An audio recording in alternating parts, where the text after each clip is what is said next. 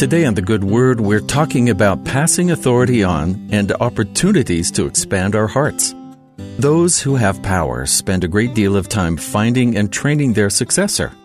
The power that one gains in a lifetime, whether it's political, financial, or personal, doesn't continue without an heir with the same priorities that you have.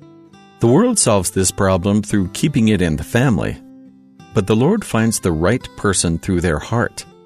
After many years of great works in the name of God, Elijah knew the responsibility of the Lord's authority would have to be passed on.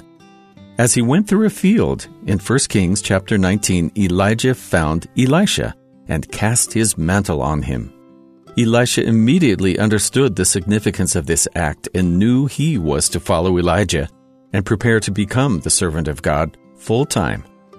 And he left the oxen and ran after Elijah and said, Let me, I pray thee, kiss my father and my mother, and then I will follow thee.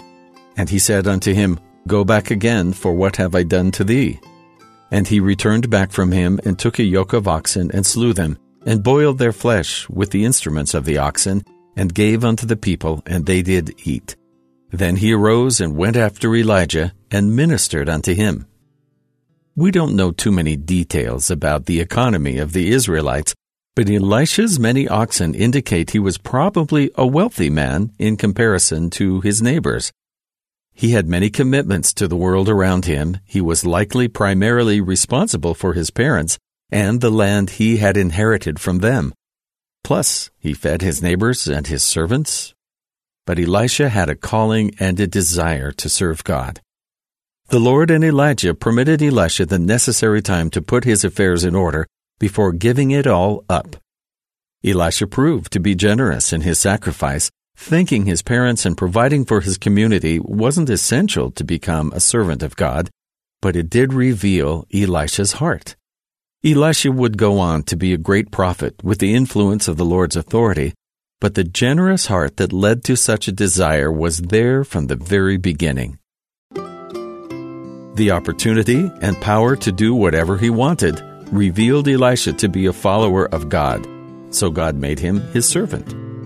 Because Elijah used his cloak to tell Elisha he would be the next prophet, the mantle of authority has come to symbolize how God's power continues to be passed down.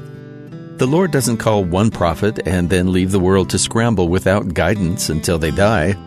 Unless the people of God have proved themselves unworthy God's authority continues through generations by the rules He's established. All who hold the mantle of the priesthood have different personalities and experiences, but all have the same priority of following God foremost in their hearts.